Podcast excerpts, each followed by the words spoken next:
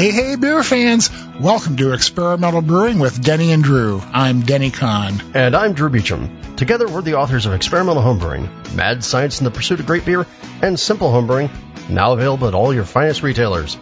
Now, between the two of us, we have over 40 years of homebrewing experience. I'm the guy known for weird beer and strange ideas. And I'm the guy who's known for questioning the conventional wisdom and checking it out in a very curmudgeonly way. I don't think you could do it any other way, buddy. yeah. So on today's episode, of course, we will be getting your feedback in. We actually have a correctional department of corrections correction that uh, may need to be corrected. And then, of course, we'll go to the pub and cover the beer news. We'll t- talk about some of the things we've been reading, some of the things we've been brewing, get into your questions, give you a tip, and get you on your way. It's just that easy. Before we do any of that, though, please take a listen to the messages from the people who make this show possible.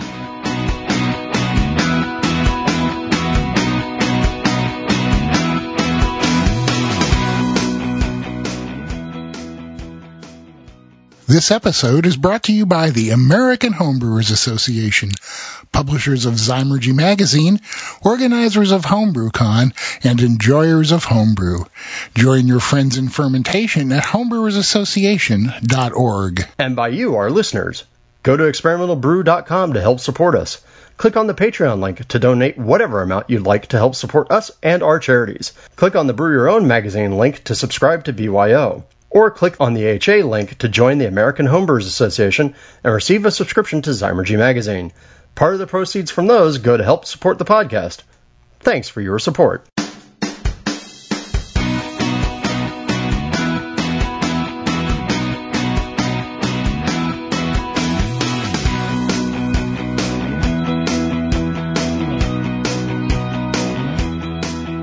Welcome back. And as usual, we're going to kick the show off with a few announcements. Drew, take it. Uh, if you didn't notice in your feed in the last week, well, wait, no, when are we doing this? Okay. All right. So if you didn't notice in your feed, you had a new episode of the Brew Files, a Brew File all about, well, one of my favorite things and something I can't believe that we hadn't talked about yet, Saison. That's right. It's the Saison show. So go back, look in your podcast app, scroll back, and you can find me talking about Saison. So go listen. Geez, imagine you talking about Saison is almost as weird as me being a curmudgeon, huh?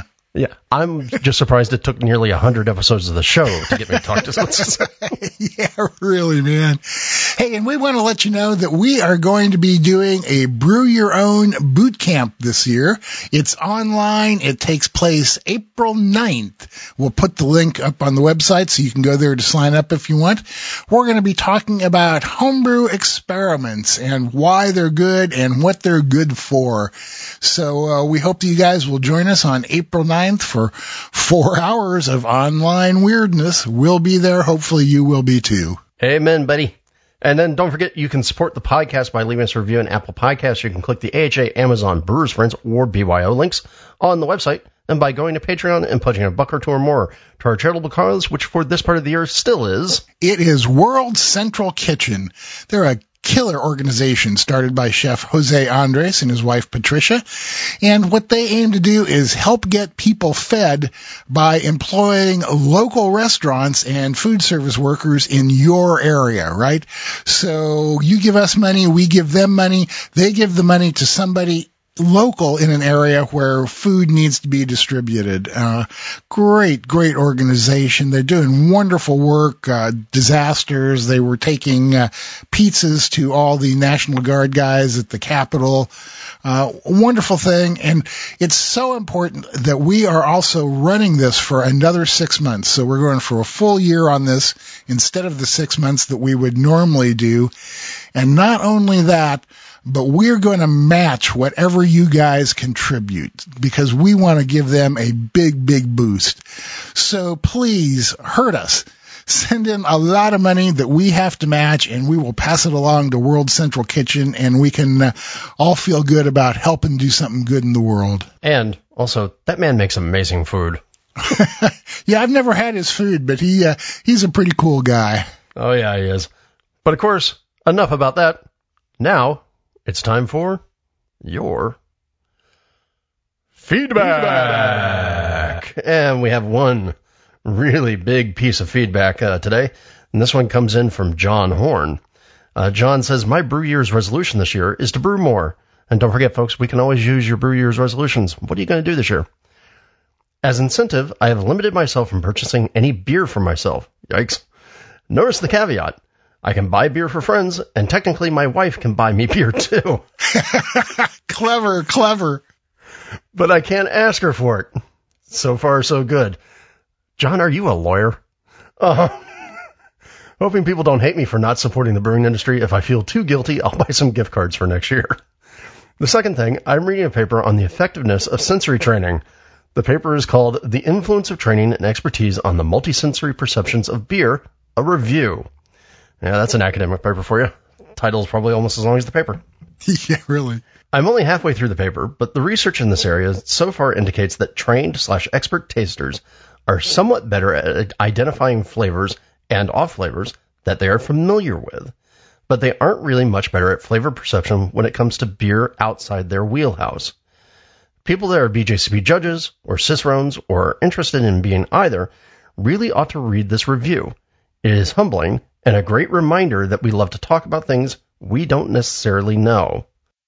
Oh man, just go to Facebook. You can see that proven hundreds of times a day. And then uh, John also kicks in uh, a final bit. This finally something other. I just listened to this podcast about our sense of smell. It's called The Sunday Read, The Forgotten Sense, produced by the New York Times. Warning, it has a lot to do with the C word, but it isn't the usual obnoxious or tiresome stuff we've been hearing for, about for almost a year. It's absolutely fascinating and also more than a tad frightening. Yeah, I'm, I'm not super thrilled about the whole idea of an anosmia as a possible symptom, so no, but now, Denny, you had some thoughts about what John wrote in about. Well, yeah, I mean, uh, his, uh, let me see here. I guess his second point about uh, trained tasters, uh, is exactly what we talk about in one of our seminars. Uh, there's a, an example that, uh, is an article, God, I think, I think it's from like the Journal of Beer and Brewing, although, or Journal of the Institute of Brewing. Can't remember exactly, but it was, uh, an experiment done by Charlie Bamforth and another guy named Smythe and they got uh, three groups of tasters together one uh, highly trained, one moderately trained, and uh, one totally untrained. And they gave them uh, two beers they, in, in two sets. They did this twice, and they said, uh, "Okay, this beer is made uh, normally, and the other beer is made with uh, ingredients or a, a, special process, so that the whole beer is like done in three days or something." The other set of beers, they said, "Okay, this one is made with all uh, traditional ingredients. Uh, this other one is made with like a heavy dose of sugar or adjuncts or something." And of course, all four of the beers were the same thing. The, the really interesting part was that the untrained and moderately trained tasters were oftentimes more accurate than the highly trained tasters, right? The highly trained tasters, when, you know, when they were given the two beers, one normal process, one a speeded up process, almost all preferred the normal process beer, in spite of the fact that they were exactly the same. Same thing with the ingredients. The highly trained tasters almost all said that they preferred the beer with all traditional ingredients and no sugar or adjunct or whatever it was. And this was a case of their training leading their perceptions, right? So that's why when, when we do a, a, tasting, we don't tell anybody anything. We just say, is one of these beers different? But it's exactly the point here that John was making that the more you know, maybe the worse off you are. Well, and I will also say that a lot of times when I talk to people about tasting, the real difference between somebody who's an experienced taster versus a non-experienced taster is just the access to the vocabulary. Oh yeah. Oh yeah. And and making those associations. But yeah, to your point, sometimes those associations come with preconceived notions. So yeah, there's baggage there, buddy. Mm-hmm. All that training. Uh, we will uh, we will include a link to the paper that John is talking about in here about the, about all this this training. We'll also include a link to the podcast so that you can uh, go terrify yourself as well. yeah, really. And maybe we'll uh, see if we can toss up uh, those examples that I was just talking about also. So before we leave feedback, I know last episode I told you guys I'd gotten a tilt and I wanted your feedback. I have gotten a ton of tilt feedback, and I am still working my way through it. So thank you. If you have any other uh, tips or suggestions about using a tilt, please let me know. And now it's time for Drew's mea culpa and defense. Oh no, this is not going to be a mea culpa. No. I should have known. Yeah, but that of course means that we are going into the correctional department of corrections uh, for a correction that I don't think actually needs correction. this happened after the last episode. I was talking about Pliny the Elder and Pliny the Younger, and a couple people had made mention in various forums and to our email boxes. Uh, why is Drew saying Pliny? Isn't the beer Pliny? Well, here's a story. At least according to the way I was trained in Latin classics, the dudes' names were Pliny the Elder and Pliny the Younger. Vinny screwed up when he started calling the beer Pliny. I've had this conversation with Vinny. It would make more sense for him to name the beer in such a way that it rhymes with himself, but he didn't know any better at the time. And by the time he had actually learned that the guys' names were actually Pliny, uh, the name had stuck as Pliny. Now, you all are free to call it Pliny. I as, as is Vinny, Pliny. right? As is Vinny. I, on the other hand, will continue to call it Pliny. and nobody will know what you're talking about. Oh, beer people will know what I'm talking about. yeah, because they've heard you complain about this before, right? Oh man, are you kidding? The amount of times I've spent complaining about this, I could probably go buy myself a cup of coffee with it. yeah, right. As long as it was a $400 cup of coffee. Yeah. Okay, it's time for us to get out of here and move on over to the pub. So stick around and we're going to be right back talking about the beer life. From the Malt Innovation Center, Great Western Malting has released two new products.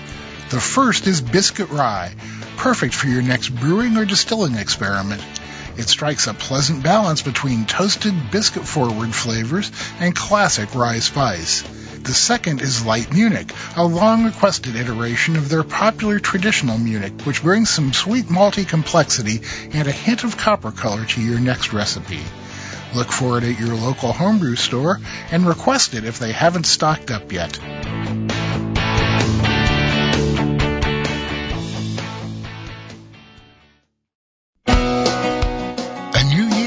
next new opportunities during our favorite winter months.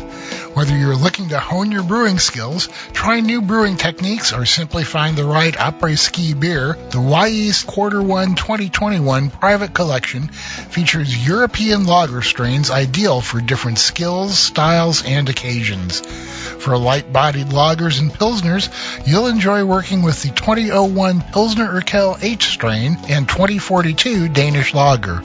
Beers crafted from these strains pair well with lighter food and are refreshing after a long day of skiing. For brewers looking to craft beers that fill the belly and warm the heart, reach for 2352 Munich Lager. This strain can produce medium-bodied lagers for pairing with hearty meals and seasonal spices.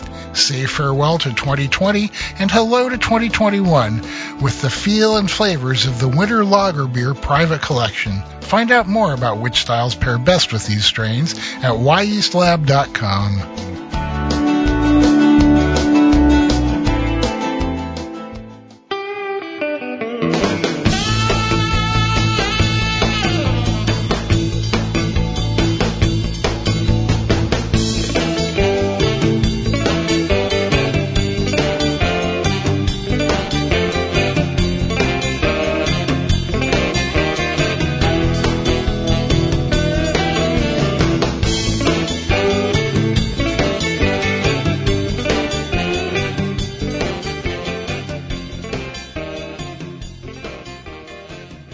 Welcome back, everybody. Glad you stuck around. If you do business with any of our sponsors, please let them know that you heard about them here on the Experimental Brewing Podcast. So we're sitting here in the Experimental Brewing virtual pub at the corner of everywhere and nowhere, somewhere in cyberspace. And we are having a couple beers. And uh, Drew sounds like he's having one that's right up my alley. oh man, this is this is a walloper. I actually was got lucky and I got my hands on a couple Kansas the other day for the uh, Falcons meeting. And if you haven't realized, there's kind of a tradition now where January and February are triple IPA month. Uh, and I'll get into that in an episode of the Brew Files very shortly. So the beer I'm having is El Segundo Brewing Company, and I've had them on the show here before. I really like their beer here in LA. They're one of the best people doing hoppy beers. Uh, they have a triple IPA that they call Power Plant. And the way they market it, I think it's like 11.5%. They market it as a triple IPA with an irresponsible amount of hops. And all I can tell you about this is it is bracing, it is bitter. Um, like a lot of triple IPAs, the aroma is actually surprisingly subdued until you let it sit and open up a little bit and warm up a little bit. But once you do, you kind of get just this rich citrus filled nose with just a little bit of pine, a little bit of dank, no tropical. Uh, and then the beer itself has a slightly sweet start to it. And, and when I say slightly sweet, I mean slightly sweet. And then that hop bitterness kicks in and wallops you right through to the to the final power. And so it is definitely a beer that is worthwhile checking out. And if you're in the LA area, you can find it at your better beer shops and you don't have to stand online or you know stand at a bar waiting to find it. And how about you, sir? I'm having one of my home brews because I've mentioned before I don't get out and buy beer a lot anymore and I'm not in a place where I can get it delivered.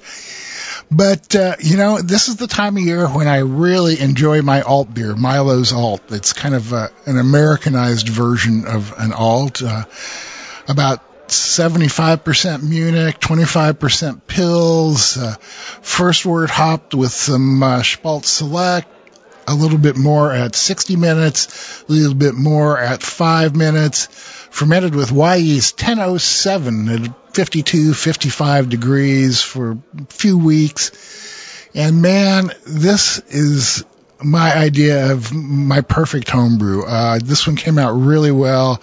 Beautiful color, crystal clear, nice malty flavor, but with enough bitterness and hop flavor. I, I hop it to like around 45 IBUs or so, so that it, it doesn't come across as sweet or cloying in any way.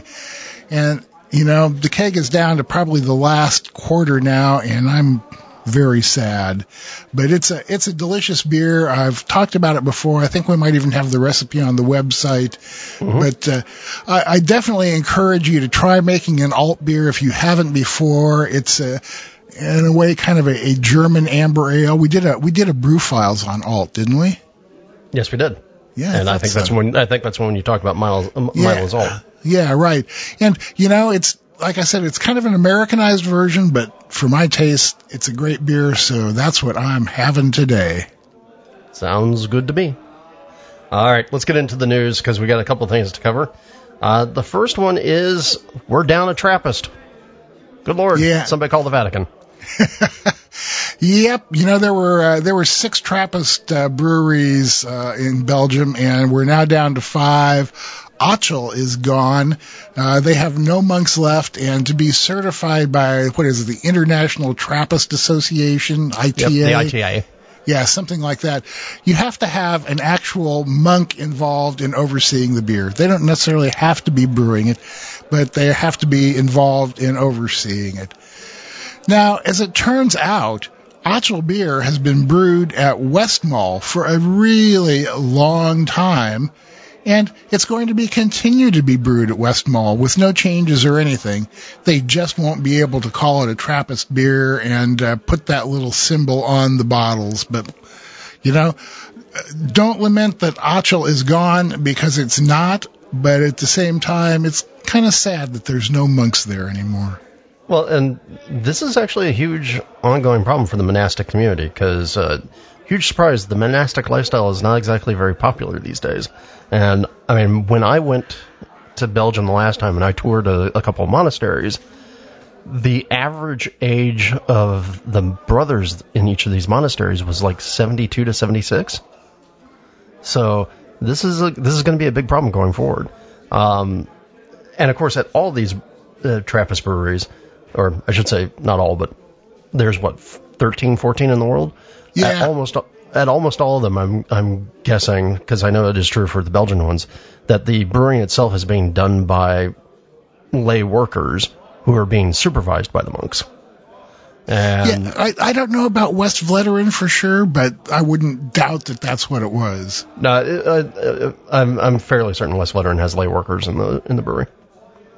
So, um, but yeah, this is going to be this is going to be a problem. But at the same time, remember until what like a decade ago, there were still only really six Trappist breweries. So yes, we've lost Achel, but now we have 13 others, including one here in the U.S.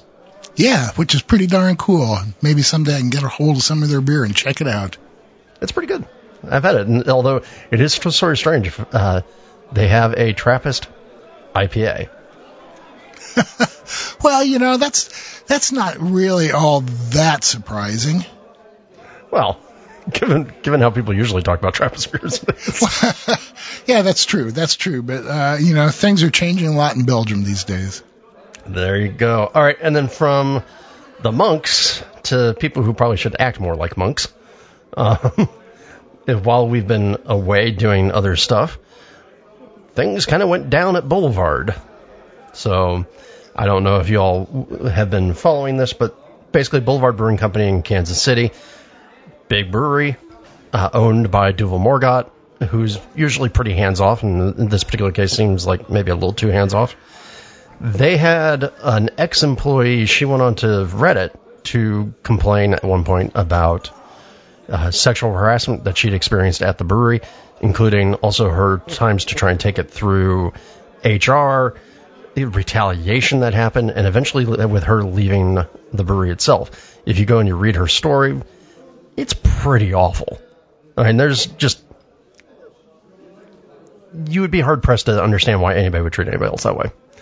And so that sort of hit the the airwaves, right, or the online airwaves, I should say, and that kicked off a whole thing where suddenly a bunch of former employees of Boulevard came forth and mentioned either they had been harassed or they had been witnessing uh, they had witnessed harassment, and within a week, the brewery had gone from issuing a very sort of crappy, carefully worded non apology, saying, oh, we had investigated these allegations and we didn't find anything. It was very, very tone deaf. Because it was pretty much like, oh, no, we investigate ourselves and there's nothing wrong here. We are good. Um, and when that started to get sort of buried under the tsunami of other complaints coming forward, the person who had been in charge of the brewery stepped down. Their marketing director stepped down a couple of other people were sort of shoved out the door. And the founder of Boulevard has actually stepped back in as the CEO and, you know, said, okay, well, you know, we're going to fix this. And so John McDonald came back to the brewery. And by all accounts, John McDonald's actually a pretty good dude. And he, he came in and said, we've made mistakes and we're going to fix them. So it's been interesting because the initial reaction, once people started to go, oh, wait, there is a thing here, had a lot of people going, well, I guess that's no more Boulevard beer for me. What do you think, Dan? You know, I I don't know what to think to tell you the truth. You know, I guess actions speak louder than words, so we'll have to see where they go from here. Like you, I'm just kind of speechless uh, over some of the allegations that were made, uh, which I assume are are likely true. Uh, yeah, uh, you know, I'm glad that the people who were uh, the the behind those allegations in terms of of doing the things are are gone. Uh, but the the proof is in the pudding, man. Let's see where they go from now. Yeah. So that is an interesting story. By the way, if you look and you read the not just the news stories about this that will give you what's specifically happened at Boulevard, but if you go and you look at beer Twitter or beer Facebook and you read the discussions happening around this, this is not isolated to just Boulevard, right? This oh, is the no. case that everybody's talking about. And it is sort of endemic in craft beer. Boys and girls, treat each other like actual human beings, please. yeah, it shouldn't need to be said but there's uh, so much in our lives these days where uh, people don't do what they should do. So just be nice to everybody. And like like you said, this is happening in way too many breweries. I mean, I'm sure in other aspects of life also, but there's no excuse for it. So yeah. do what you know you should do. Yeah, and by the way, if somebody's being crappy to you, then you can be unkind. Yeah. Golden rule, golden rule. Yeah. All right. Um, so from that, let's talk to the other thing that actually had people up in arms, which in comparison is very silly. it certainly is. Uh, so uh, Anchor, Anchor, Brewing has changed their iconic label and, and cans uh, to a, a, totally new design, yellow and blue. Uh, you know, no nice, crafty, artsy looking label anymore. You know, some people like it, some people don't. Some people are like me. It's like, I really don't care. I mean, change the label, big deal. I, I really doesn't affect me one way or the other as long as the beer doesn't change. Uh, I might have preferences for one label over another, but I'm not getting upset about it like a lot of people were. Yeah, and so if you hadn't seen the design, basically Anchor, which of course is now owned by was it uh, Kirin or are they Sapporo? I can't remember. It's either Kirin or Sapporo. Uh, they they changed the, the label to be, or the, the design of the cans to be very much like, or, and the bottles and the six pack holders to be sort of this bright yellow, stands out very much on the shelf, bright blue anchor, very iconic looking anchor, but it's not the, it's not the cool old fashioned hand drawn label. It's a very simple design and it's all supposed to be about eye catching. Now, I get why people are, are upset when things like that change, particularly something that, that is that iconic. I think those labels are like, what that general style pattern is something like 50 years old. Yeah. Um, I get it, but at the same time, this is what breweries do. Um, and to Denny's point, as long as the uh, the liquid on the inside hasn't changed, I don't care what the label says. Yeah, it's like you know, I, I may I may say I like this label better than that one, but I'm not gonna get totally freaked out like a lot of people were and say, "Oh, it's such a travesty they changed their label." Uh, and by the way, it is Sapporo. Okay, there we go, Sapporo. Um, and yeah, I saw some people interviewing uh, uh, what's his name, uh, uh, Jim Stitt, who is the guy who has drawn like all the Anchor Christmas logos, uh, or almost all of the Anchor Christmas labels. I think he missed one, and he's like, hmm, "It's not my choice of design, but whatever." yeah, really. I mean, if he doesn't care, why should you? There you go. All right. And final story for the day of the pub, talking a little bit about the other kerfluffle that happened, and again, just as silly as anything that isn't the Boulevard case. And that was the Russian River, the Pliny the Younger uh, sale. Now, remember what I said? February, uh, January and February are kind of triple IPA months, and at least here on the West Coast, that's very much due to uh, the Bistro in Hayward, California, uh, and their double slash triple IPA festival. And so people started making triple IPAs to be fresh for the time of the competition at Hayward. So now it's just become a tradition. So because of COVID, no Pliny the Younger going out to various bars, no standing in line or buying tickets to be able to buy a taste or a pint of Pliny the Younger. And so Russian River pivoted, and their pivot was to go to online sales only. They produced four batches of Pliny the Younger, and they bottled that. And they announced to everybody they were going to do online sales, again, California sales only. And the cases that they were going to sell were going to be a mixed pack, four bottles of Plenty of the Younger, and then two bottles each of Plenty of the Elder, Happy Hops, the STS Pils, and a brand new sour cherry beer from their their foeders that they had never bottled.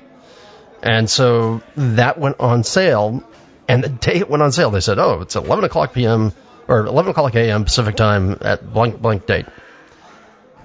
When they opened up the gate, apparently they had 110,000 people waiting to go through the Shopify system that they use, and a lot of people, the vast majority of people, didn't get a chance to buy it because they got it into their carts, and then by the time they reached the checkout screens, the inventory was already sold. And keep in mind, they sold six thousand cases in like a minute. Now, that's pretty impressive. It's also kind of impressive that the site didn't just fall over. But a lot of people were angry. A lot of people were dragging the brewery for you know, either not having enough beer, allowing them to get into the checkout phase and, you know, sort of acting like a tease.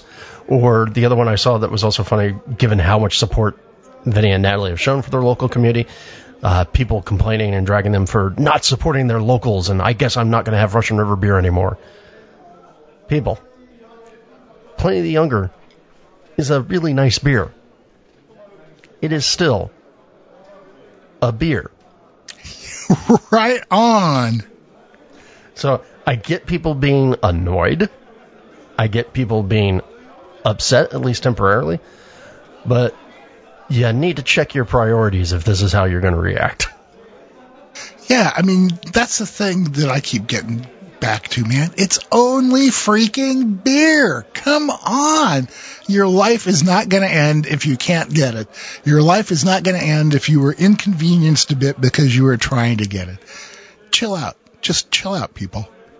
Yeah, and if you want to be able to make your own Pliny the Younger esque beer, then I suggest that you go back and you find the episode of the Brew Files. I think it was episode 50 that I did with Craig Chaplin, where he's talked about the journey he's taken to make a Pliny the Younger style beer. And then, of course, I would also suggest you listen to the upcoming episode of the Brew Files that's going to be about making triple IPA from the point of view of multiple people. So that way, you can go and make your own five gallons, and you don't even have to wait online. Yeah, really, man. You don't have to get upset with anybody but yourself if you don't have enough.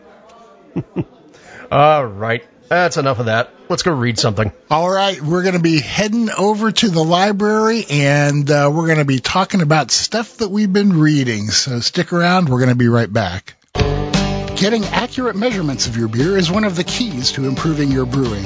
The Pro Series hydrometers from Brewing America will help you help your beer. These American-made NIST traceable hydrometers are accurate, easy to read, and the kits come with a cleaning brush and cloth and a borosilicate test flask that uses half the sample size of most flasks. That means less beer for testing and more beer for you. Brewing America is a small, family-owned business of husband and wife veterans, so when you buy a Brewing America hydrometer, you're not only getting a great piece of equipment, you're supporting the people who support America.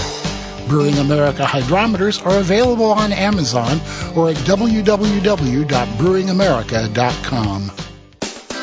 Mecca Grade Estate Malt is a craft malt house owned and operated by the Klann family on their beautiful Central Oregon high desert farm. Their eighth generation Oregon farming family grows and malts all of their own specialty grain, creating malts that are rare, remarkable, and bursting with flavor. Malt is the foundation of your beer, so why settle? The best beers deserve Mecca Grade. For more information, please visit meccagrade.com.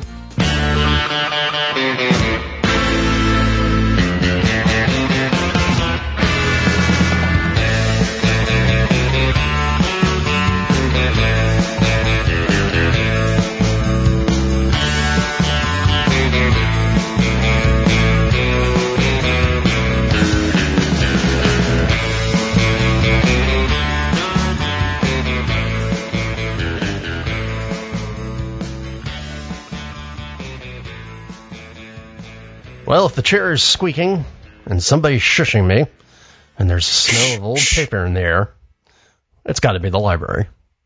And now it's the time for us when we want to talk about things we've been reading uh, that are beer related and not news. And so the first article that we're going to talk about here is actually about homebrewing traditions that aren't European in nature. And actually, one of the things I'd wanted to do this year was study a little bit more about other indigenous brewing processes around the world, right? You know, what is, you know, what does a African sort of beer look like? You know, what is, what did beer brewing in South America look like? Obviously, a lot of this has been changed by, you know, the rise of lager beer and professional breweries everywhere. And that's actually one of the things that is, you know, that I was reading about here, which is a story out of uh, Johannesburg, South Africa, uh, talking about how traditional South African beer that's been brewed for the longest time by people such as the Xhosa tribe um, is in danger of disappearing. And so Slow Food International, which if you don't remember was a big thing, at least we were talking about it in American Homebrewing a while ago. It's it's a group that's oriented around the idea of preserving older food traditions so that they don't disappear. So Slow Food International is working with a number of members of the Xhosa people to actually try and preserve this tradition because it's a it's a corn made beer uh, with sorghum, yeast, and water. It's often done, you know, basically right in the same pot and made by these women who are serving it out of like these traditional little pubs that they're running. And the problem is the women who are doing it, they're finding that their business is going down because the one woman who's quoted in the article says, This is the worst year of business ever for me. The young men do not drink traditional beer anymore. They want the fancy beer in bottles. Uh, there's no money anymore in this beer. And so it's interesting. They're talking about how it's a dying art and now they're really trying to preserve it.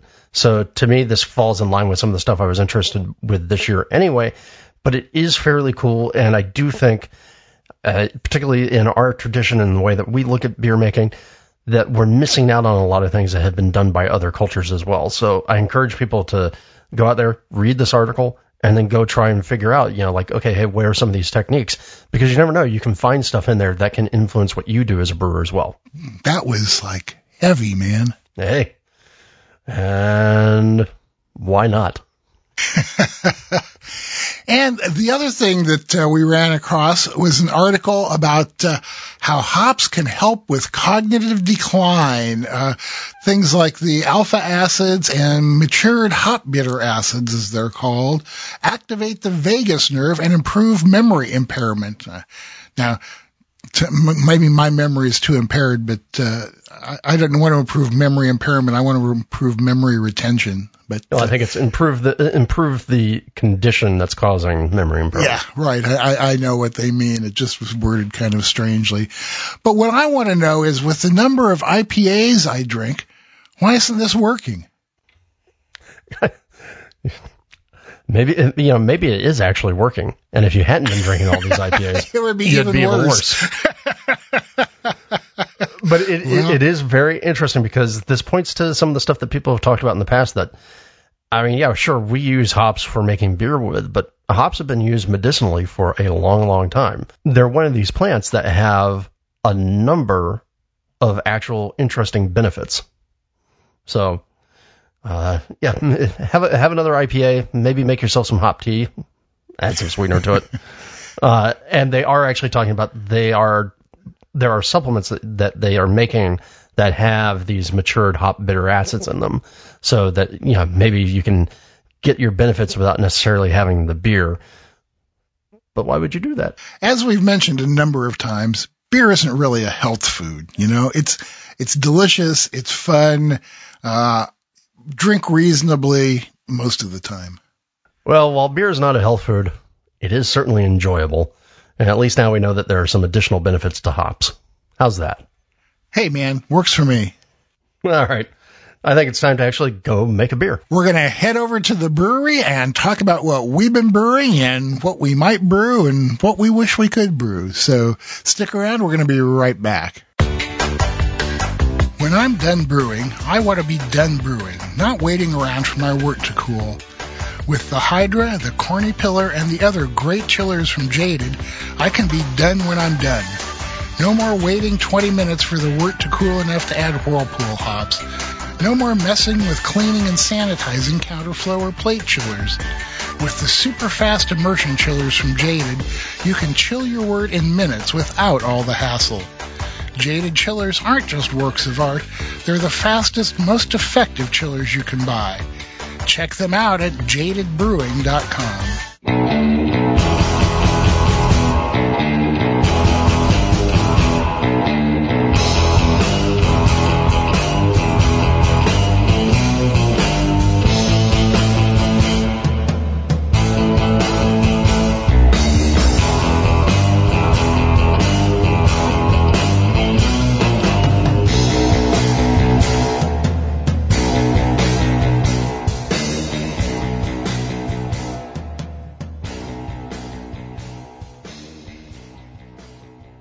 Hey, welcome to the brewery. We are here sitting amongst the stainless steel and burners and pieces of equipment that we no longer use. And, uh, we're going to be talking about what we've been doing. So, Drew, how about you? You've been brewing? I have. And in fact, I just made an IPA that I'm going to use as a starter for what seems to almost be the theme of this episode a triple IPA. and this one, this one I decided to do with uh, some of the root shoot malt that I've got my hands on, along with trying to do some things with Idaho 7 to check that whole survivables theory out, you know, and actually play around with that and see what we can get. Otherwise, you know, just otherwise straightforward, you know, just the root shoot pale and a bunch of Idaho 7. Wow, cool. I haven't worked with that for quite a while. Well, and I think, uh, but again, the, the reason why I'm looking at it is remember we had Scott Janish on the show and we had Mike Brennan. They were both talking about some of the stuff with the new hop chemistry that people are finding.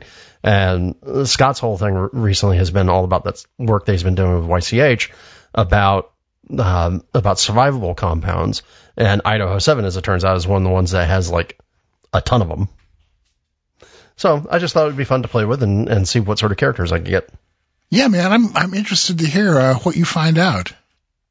Absolutely. And what about you? Uh, let me see here. I just got done uh, kegging a batch of my West Coast Mall Triple, uh, modeled on Westmalle Triple. This one is kind of interesting because uh, we've been beta testing some uh, fermentation temperature control equipment, and um, mine had a little glitch in it. And after about three days, the temperature went up to either 77 or 90.7, uh, depending on which recording of it I look at. Um, and stayed there for about a day and a half before I managed to get it back down. Uh, and it turns out that the beer really doesn't suck. Uh, you know, generally you tell people, well, if you get uh, high temps early in fermentation, you're going to have a lot of problem with the beer. It, it, did turn out a little bit fruitier, a little bit more banana, and uh, some fusels that I don't normally get in it. But it is not by any means ruined. I simply have to make sure I don't drink too much of it, and it's delicious enough that that's difficult to do. Um, and uh, just the other day, I uh, brewed 12 gallons of my basic West Coast IPA recipe, uh, a lot of pale malt, uh, some Crystal 40, uh, I put some Michigan Chinooks into it. Uh, I forget the other hops. Uh, it's fermenting as two six gallon batches, and I will dry hop each one of those differently. I know that one of them is going to be getting a, a heavy dose of Talus because uh, I've decided that uh, I, I like those a lot better than I thought I did at first, and Paula really likes them. And you know, she's the IPA goddess in the house. Uh, well, I'm trying to remember. Talus, uh, I mean, Talus is the new one that they released from the yeah, or the HBC 692, I think it was. Right, and that was. I'm blanking on the characters because I, I, remember there was. That's was that's that's odd. the one that's got like cedar and coconut that's and tropical right. fruits. Uh, it's it's very very nice, and I think the other one I'm going to go a little bit more old school on. I have some uh, Cascade and Centennial cryo hops around, so I think that's going into the other batch, and uh, maybe maybe some more of the Michigan Chinook in there to dry hop that too, to get a little pineapple to balance out uh, all the other uh, fruit flavors from uh, from the Cascade and Centennial. You know, using those cryo hops, those uh, older uh, variety style cryo hops, maybe you should call it you know frozen caveman IPA. Frozen caveman. Okay, if I'll do that just for you. Thank you. All right. Well, yeah, and, and, of course, this is the good time of year to, to brew because at least where I'm at, you know, the temperatures are in the 60s. So it's kind of nice to be able to stand out outside all day without dying. Uh, of course, I don't know about you crazy people who live places where it actually gets cold. Uh, but so I'm trying to I'm trying to get in as many brews as I can before uh, Mother Nature decides to return the sun to us. Uh, and one other thing I did try recently, I wanted to t- tell people about that I thought was really cool was I had a happy hour session not too long ago with Levi Fried from uh, Long Beach Beer Lab. And Levi's been on the podcast a couple of times, right? You remember last time he was talking about all the experiments he was doing with Kveik? Well, he put together a very, very thoughtful four pack that did different things that he was showing around the brewery. Like he made a, a sort of a, a blended seltzer product that he calls Fruz and what was cool about it was, yeah, sure, he made a, a seltzer base and he made it with Kveik, whatever, but it was actually blended half and half with a, oak barrel aged blueberry Flanders red. And that was where he was getting the fruit flavor for his seltzer from. So it's actually a seltzer slash beer split. And it was very nice to see. But the one that actually really impressed me the most was he has a, a Saison de Madre and it's a Saison farmhouse ale type thing that he's making. Not, not a terribly strong one, like a six five, right? So right in that kind of classical Saison range. But what's unique about it is the culture that he's using to ferment it is a culture that's been isolated from his wife's his wife Harmony's sourdough starter. So remember, Long Beach Beer Lab is both a brewery and a bakery. And so Harmony has a sourdough starter. He sent part of that starter to Bootleg Biology over there in Nashville, and they isolated out a couple of cultures from there, and then he used one of these cultures to make the Saison de Madre. And it was spectacular.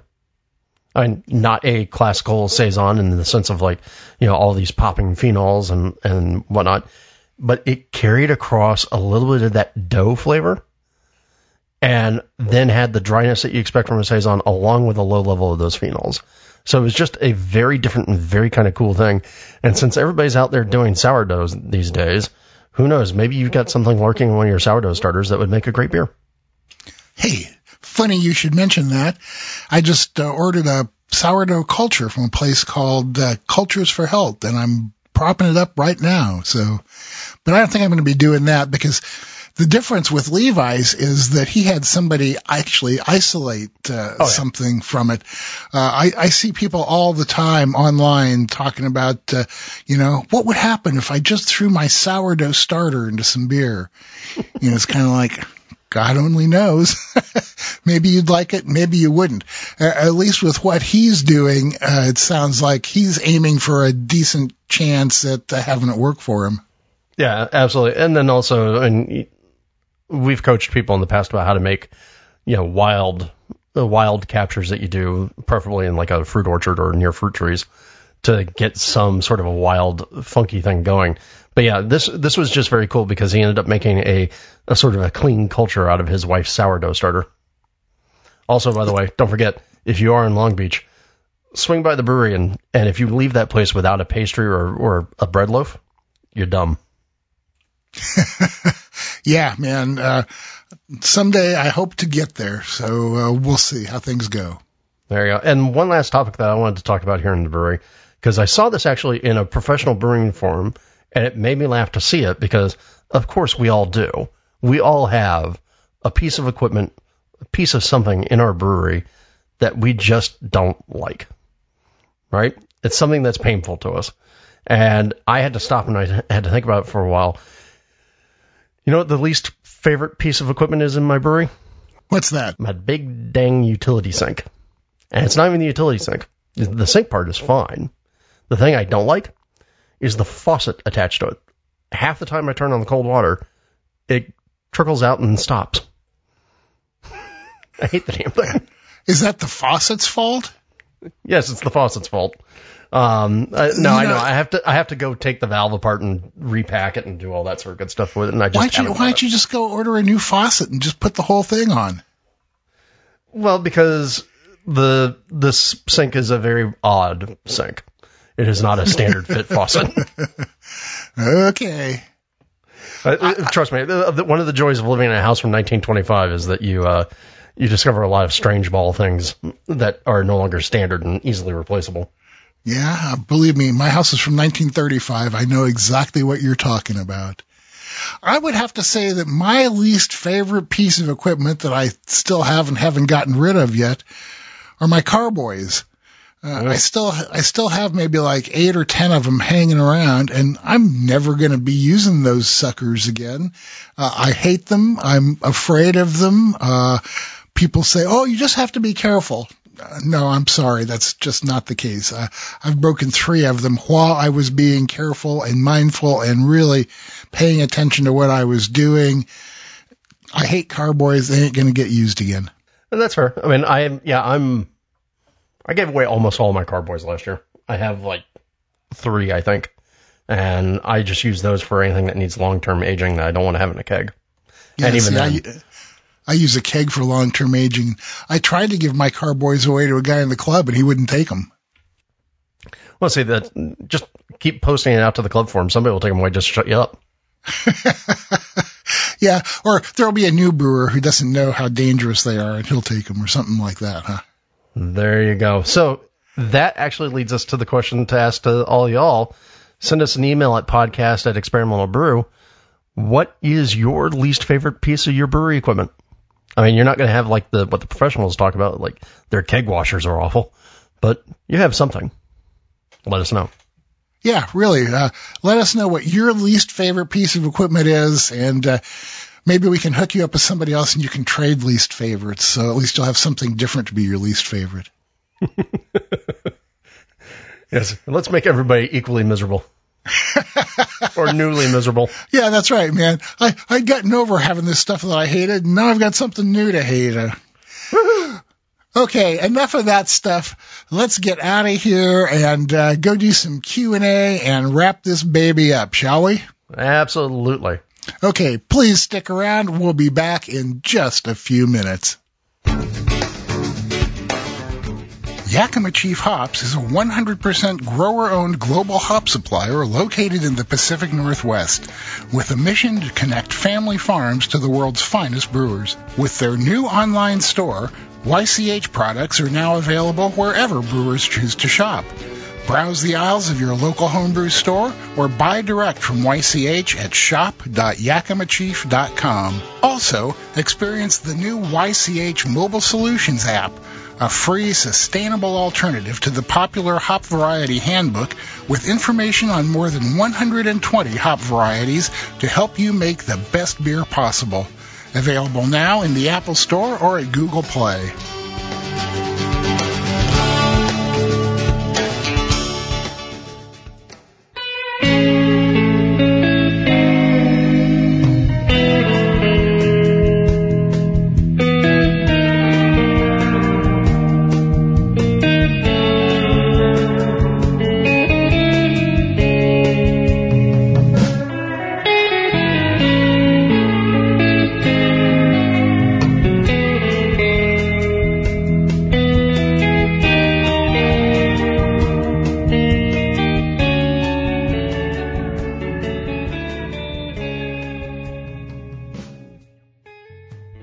Welcome back, everybody. We are at the wrap up portion of the show, and we're going to start off with some questions and some answers. Uh, we're not going to vouch for the quality of either one, uh, but uh, you know we got a bunch of them. So sit back and relax. Well, hey, look at the very least, I'll vouch for the quality of the questions. Okay. And our first question comes from Ken from Kentucky, who actually asked two questions here. One about yeast. He says, in one of the podcasts, I think Denny saves yeast in a sealed plastic container. That's what I do sometimes. I think he uses one to two tablespoons of the yeast to make a SNS starter, shaken not stirred. Is this correct? Maybe you can explain your process or refer to me to the podcast that talks about this. Yeah, that's that's basically the answer right there, Ken. Um, I know that uh, you could uh, say, oh, that's not very exact, but that's the kind of brewer I am. Um, and I only do that if the uh, slurry has been around, say, you know, a month or two. If it's uh, much less than that, I try and pitch, oh, I think, you know, if I was to measure, it'd be like maybe around 150 mils of uh, slurry, fresh slurry into a batch. And like I said, if it gets old, I'll take a tablespoon or two and make a, a one quart shaken not stirred starter with it. There you go. And his uh, second question was about oxidation. He says the latest obsession in homebrewing appears to be the oxidation of beer. Oh, oxidation. don't get me started. Hmm. Well, and some people got it right, some people don't, and some people take it to very weird places. Uh, oxidation can be an issue and is well documented. I keg my beer and it is usually gone within one to two months. Then I can brew more beer to keep my keezer full. I use a closed gravity transfer from a plastic PET fermenter through the keg dip tube to reduce splashing and purge the keg with CO2 and then chill in my keezer. I usually don't cold crash beer in the fermenter as I keg it when fermentation is finished. However, when I have cold crashed, I used a Plaato pressure drop equalizing valve V2, and that is a mouthful. I was wondering if you had heard of it and have an opinion about it at all. And then he provides a link to the product. Um, well, Ken, I can tell you, I have seen it. It's it's interesting. It is. My first thought when I saw it was, oh, that's cute. Somebody used a 3D printer to make a, a brewing product. And if you haven't seen it, it's essentially a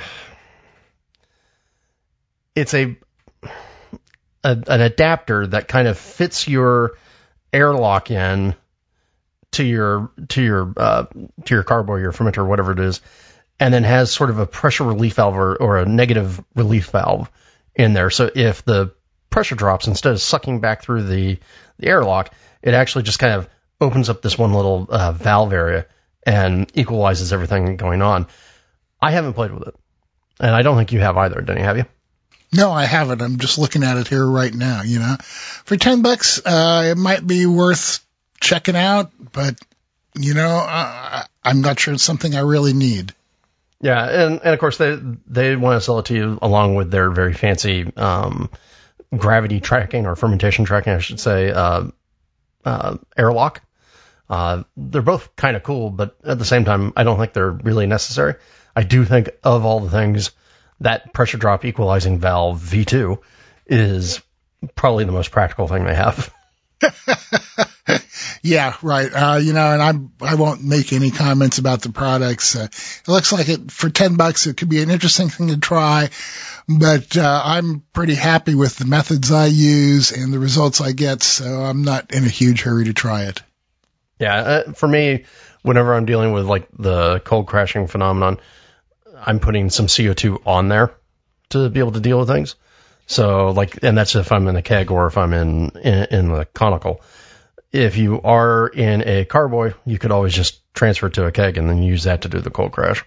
Yeah, I, I'm, I'm like you. I just uh, keep a little bit of CO2 pressure on the fermenter uh, when I'm cold crashing, and no problem for me. Uh, now I'm, I'm sure that not everybody has the same fermentation setup I do and doesn't have that option. So if this looks like something that might be worth it to you, give it a shot. There you go. And then our second question for today comes from Todd Pfizer. Said, I just listened to your episodes 94 and 86 regarding water chemistry, and I have a question regarding treatment for calcium hypochlorite. And so he said, this is my first step to find out what's in my water. I reached out to my local water authority. They were prompt and cooperative and provided a whole list of information. And by the way, you too can do that. Your water people will probably be happy to answer you. Just and, be aware that, that some water people will have the information you actually need for brewing and some will have it so generalized that you really can't get any good out of it. Right. And so Todd said he followed up with an email asking if they use chlorine or chloramine, and they responded with no chloramines. We use calcium hypochlorite tablets at two of the wells to provide chlorination for the Rio Verde distribution system. Um, I don't recall mention, I don't recall hearing mention of calcium hypochlorite in the podcast. My question is, will the Campden tablets you mentioned to treat chloramine also work for calcium hypochlorite, or is there a different solution that you recommend? And I went ahead and I emailed Martin just to double check myself on this, and then the second he responded, I went, "Oh yeah, duh, dummy." Guess what calcium hypochlorite is? It's bleach. We all yeah. know that, except for yeah. you, maybe. Well, no, I was just middle of the night and I was fog headed. Um, so yeah, calcium hypochlorite is just basically the uh, just the the form of bleaching material that they use, right? And so you put it into the water. Guess what? It releases chlorine. So yeah, you've got chlorine in your water. Now, how do you remove that? Chlorine's easy to remove. You can let it sit overnight. You could carbon filter it, but remember you got to do it at the right speed. Or you can boil it, or you can just hit it with Campden. All those methodologies will work on chlorine. Easy peasy. Yep. And then he also continues on. He says, the previous owner of our house had a whole house water treatment system installed, uh, a, a, system called an H2O Concepts 2000. And it says the literature left by the previous owner claims that the system, and excuse me while I go into marketing speak here, puts an end to hard water problems while retaining the good minerals by using electronic impulses to decrystallize the hard water minerals, calcium bicarbonate, and magnesium bicarbonate. The whole house mixed media filtration system removes chlorine and other chemical contaminants and heavy metals from all water. Uh, the filtration system consists of granulated activated carbon, kinetic degradation fl- fluxion, a quartz bed, and electronic technologies, which uses electronic impulses to decrystallize the hard water minerals. Not sure I would have had this system installed, but it's what I have to work with. what are your thoughts on this type of system? And if you order today, we'll send you a second one for only the shipping. Yeah. So if you can't tell just by the the smartassy voice I just used to read that, uh, that is a whole lot of marketing hand wavium. Uh, particularly when you get into the idea of the uh, like the way that it breathlessly describes electronic impulses. Um, I mean, look, the good thing is, at the very least, it doesn't sound like it's doing like the old sodium ion exchange thing uh, for water softening, which is a huge problem if you're a brewer. So, to me, fine.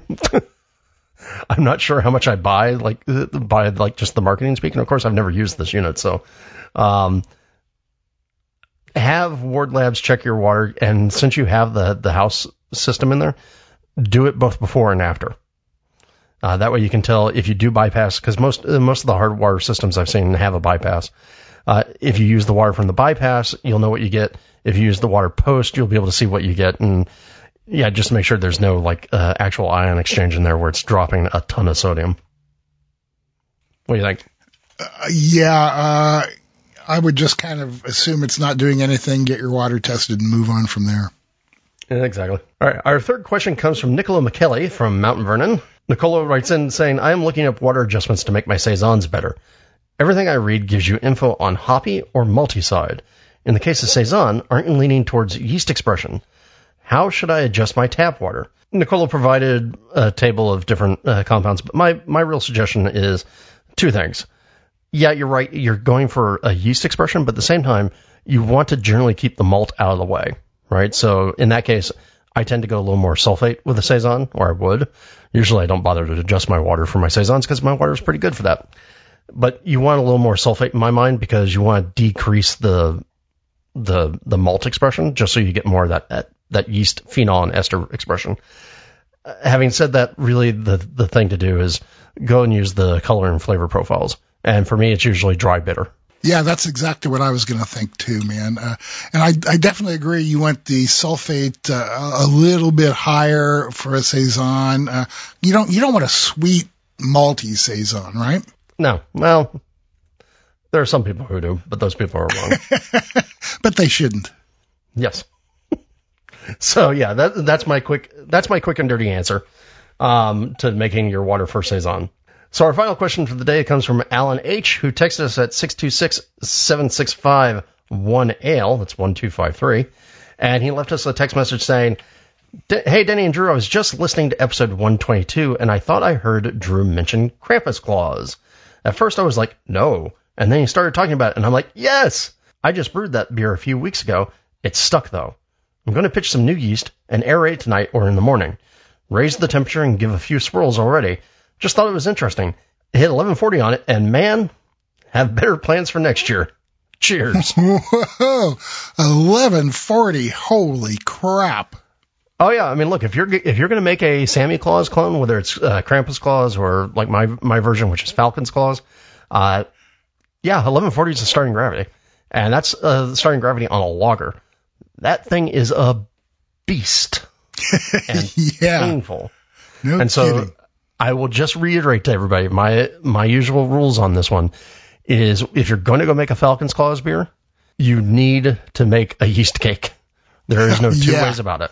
Yeah, don't try just pitching a starter. Let, let a previous batch be your starter. Yeah, so I will like in the past when I've gone and made 10 gallons of Falcon's Claws, I've done 10 gallons of say like Schwarzbier ahead of time and used the Right. yeast cake out of that. Yeah, yeah. So, but yes, Alan, good luck.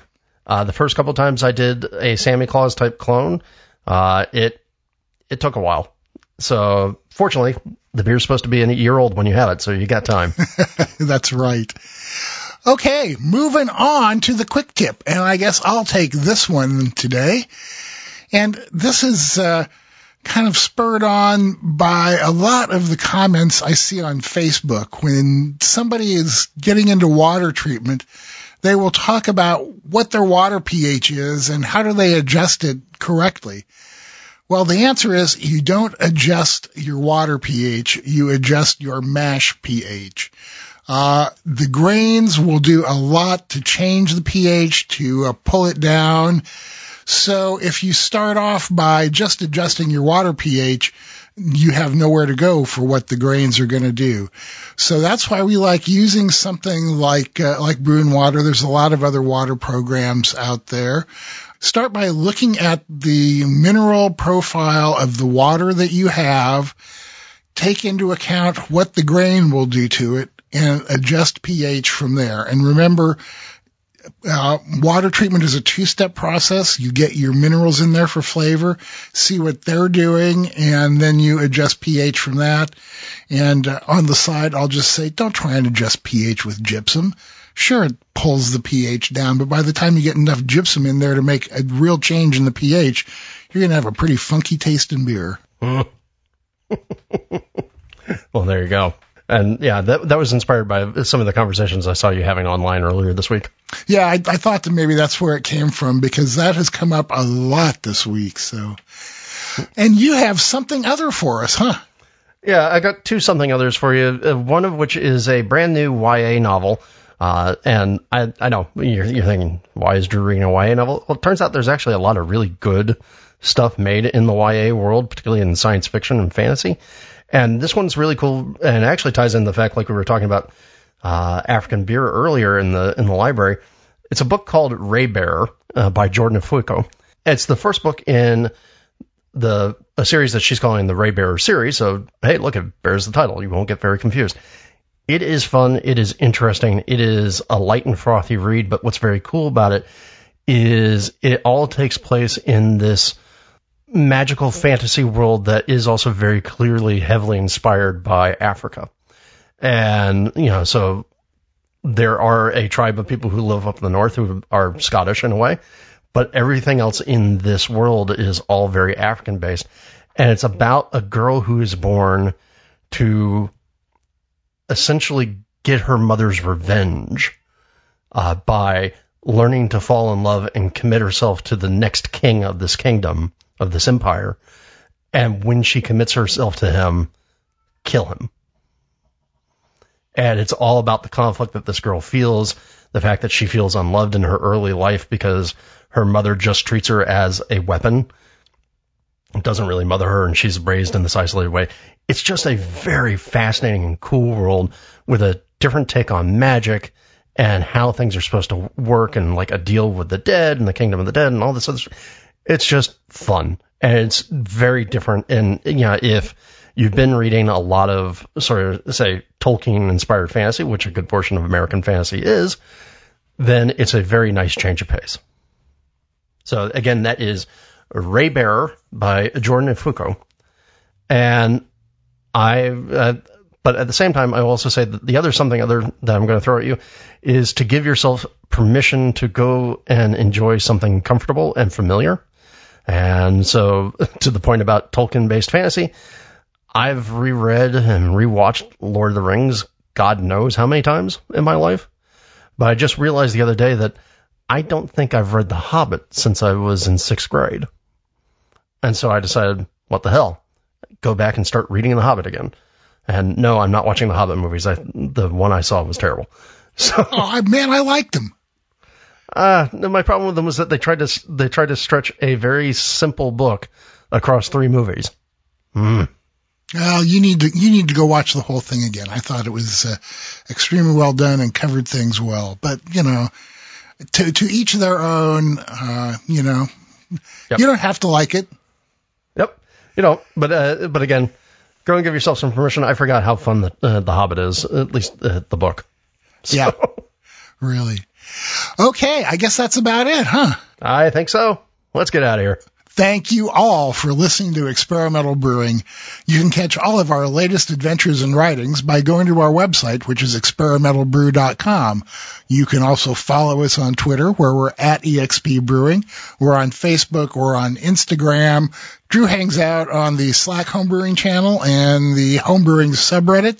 You can find me on the AHA discussion forum, on the brew house, the beer garden, on Facebook, uh, and any number of beer forums out there. I pop in every once in a while. Just don't forget that if you want to ask us a question, suggest topics, recipes, experiments, or rant and rave, you can email us at podcast at experimentalbrew.com. Or if you want to get a hold of each one of us individually, I'm Denny at experimentalbrew.com and he's Drew at experimentalbrew.com. And you can always leave us a voicemail or shoot us a text at 626-765-1ALE. That's 626-765-1253. So until next time, remember to always brew experimentally. Or brew wacky. And we'll see you on the next episode of Experimental Brewing.